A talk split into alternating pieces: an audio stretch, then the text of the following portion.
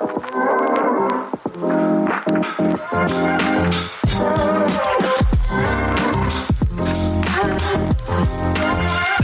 I'm Charles Wright, and welcome to the Complete in Christ podcast, where we endeavor to fit the pieces of our lives together according to the Word of God. We've been talking about heaven, earth, and the temple, specifically how these three things are connected biblically.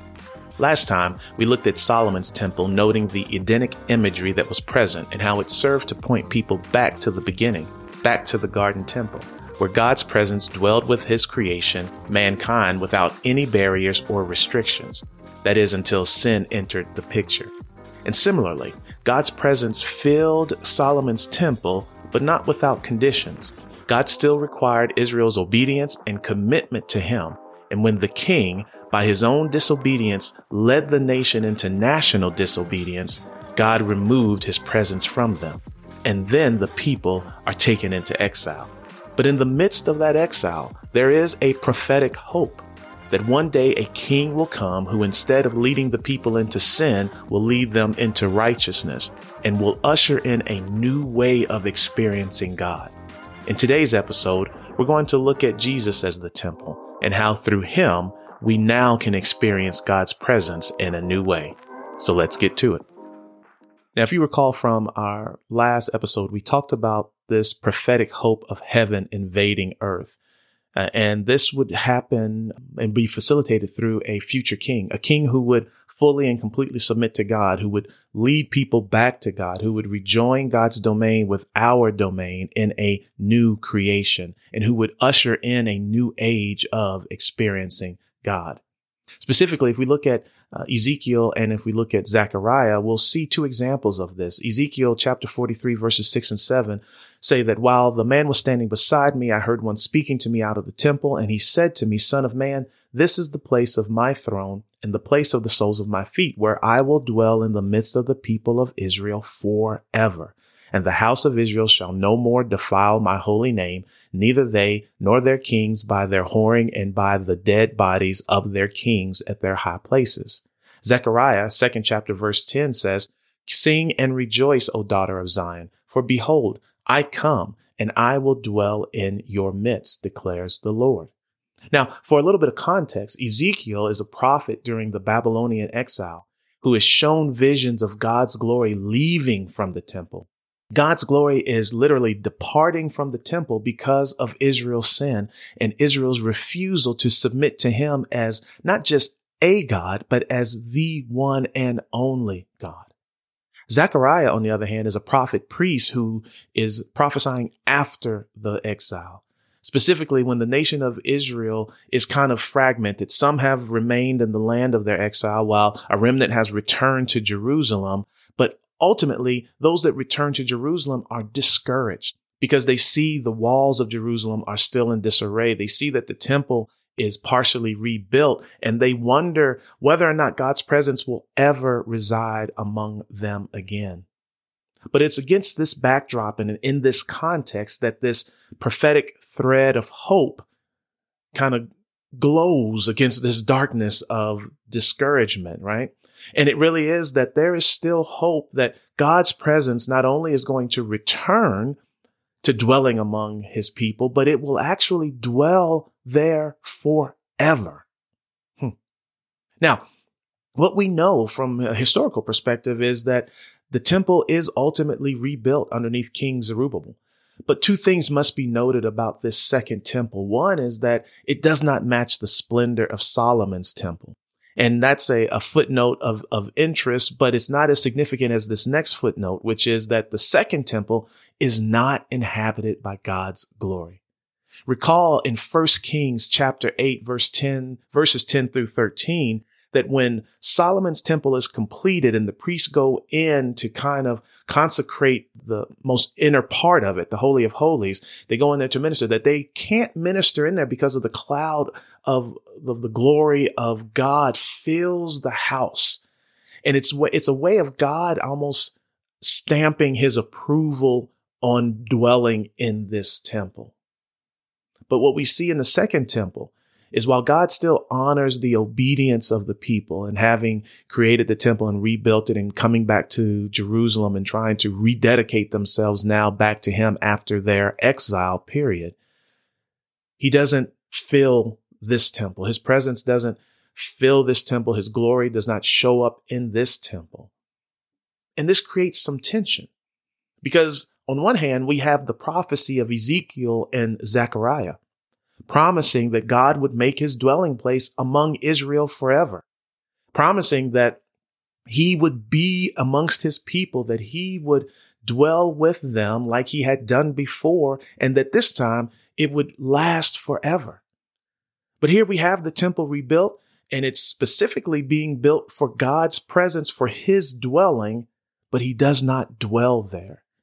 He doesn't put his stamp of approval, so to speak. His glory does not inhabit the temple. He was pleased to dwell in Solomon's temple, we're told, but he does not dwell in this second temple. Now, if we look now into the New Testament, holding all those things in mind, John, the first chapter, verses 47 through 51, we have an interesting encounter between Jesus and Nathanael. It says that Jesus saw Nathanael coming toward him and said of him, Behold, an Israelite indeed in whom there is no deceit. Nathanael said to him, How do you know me? Jesus answered him, Before Philip called you, when you were under the fig tree, I saw you. Nathanael answered him, Rabbi, you are the Son of God. You are the King of Israel. Jesus answered him, Because I said to you, I saw you under the fig tree, do you believe? You will see greater things than these. Verse 51 and he said to him, This is Jesus speaking to Nathanael, Truly, truly, I say to you, you will see heaven opened and the angels of God ascending and descending on the Son of Man. Now, that's an interesting verse, and it should pique our interest and attention because we've heard that language before. In a larger sense, we've heard the Son of Man language in Daniel when Daniel sees his vision of one like the Son of Man ascending to the throne of the Ancient of Days, right? But we've also heard in, in this language in, in a vision of the heavens being open and the angels of God, the messengers of God ascending and descending. Remember Jacob in the wilderness when he has that vision and he sees the staircase and he sees God at the top of it and it uh, has its bottom there where he is laying and he sees angels ascending and descending. So Jesus is using some interesting language here to talk about himself. And we talked about it in the, in the specifically in Genesis, in the Jacob vision, that this is an indication that there's an overlap happening here. That this place that Jacob is, is resting in, he even says it himself. He says, man, I, I didn't even realize that that I was on in holy ground, that this is a special place. This is surely I've encountered God here.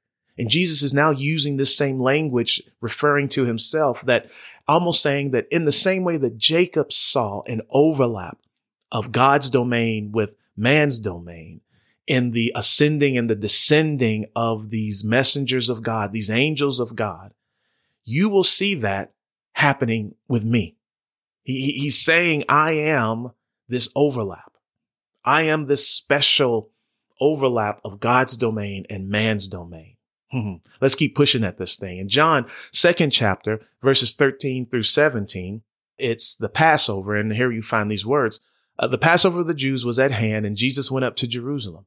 In the temple, he found those who were selling oxen and sheep and pigeons and the money changers sitting there and making a whip of cords. He drove them all out of the temple with the sheep and oxen, and he poured out the coins of the money changers and overturned their tables. And he told those who sold the pigeons, take these things away. Do not make my father's house a house of trade. Verse 17, his disciples remembered that it was written, zeal for your house will consume me. And again, right? What are we getting? We're getting an image and a picture of the kind of king or the kind of man, the kind of person that Jesus is.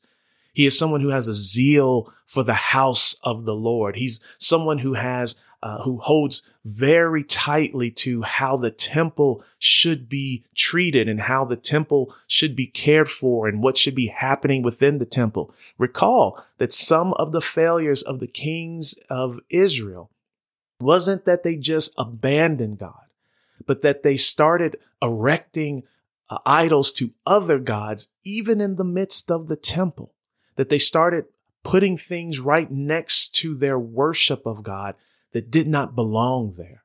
And we see here as an example of Jesus's, again, his zeal for his father's house, that he has a special eye towards not just the practices of God, but the dwelling place, the things of God, the things that are considered to be sanctified, to be separate, to be holy and reserved only for God.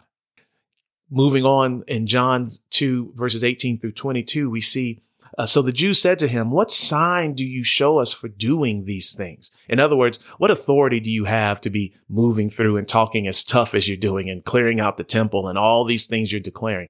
In verse 19, Jesus answered them, destroy this temple and in three days I will raise it up. Then the Jews said, it has taken 46 years to build this temple and you will raise it up in three days. Verse 21, but he was speaking about the temple of his body. When therefore he was raised from the dead, his disciples remembered that he had said this, and they believed the scripture and the word that Jesus had spoken.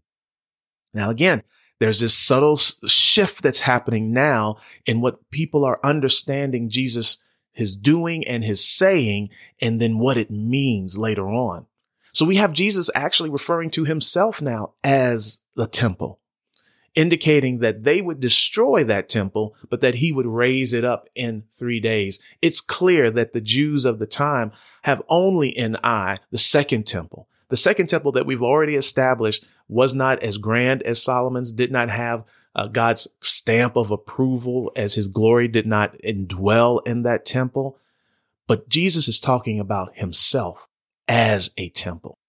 Now, the one that I think really is an excellent example, and it's a very short verse. It's found in Colossians, verse one or, or chapter one, verse 19. And this is Paul talking to the Colossians, the Christians in, in Colossus, and he's helping them understand the supremacy or the enoughness of Christ. As just as a plug here, if you haven't checked out my series on Colossians, please do so as I walk through each chapter, really just talking about how Paul lays out Christ as being supreme, as him being enough and being more than enough, actually, to meet the challenges that the Colossian church and us today are facing.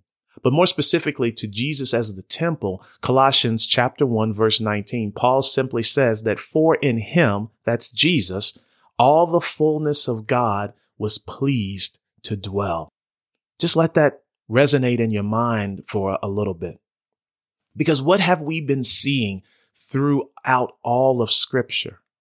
What we've been seeing is God desiring to dwell amongst his people, but something, sin, namely rebellion, disobedience, right? Idolatry, all those things causing it to where he can no longer dwell in those places, whether it's in the garden, whether it's in uh, the tabernacle, in the temple, whatever the case may be, right? Something comes and makes it to where God cannot dwell as he would please amongst his people. But what we see in Jesus through the apostle Paul is that in Jesus, all the fullness of God was pleased to dwell. Now I handle this in much more length in the previous series that I just referenced, but suffice it to say that where there were issues and uh, and some caveats and other things that had to be kind of done for God's presence to be amongst his people, whether that's the sacrifice, whether that's the, the ritual washing and, and all of those types of things. What we see in Jesus is that God was pleased to dwell in him fully. Now that's temple language.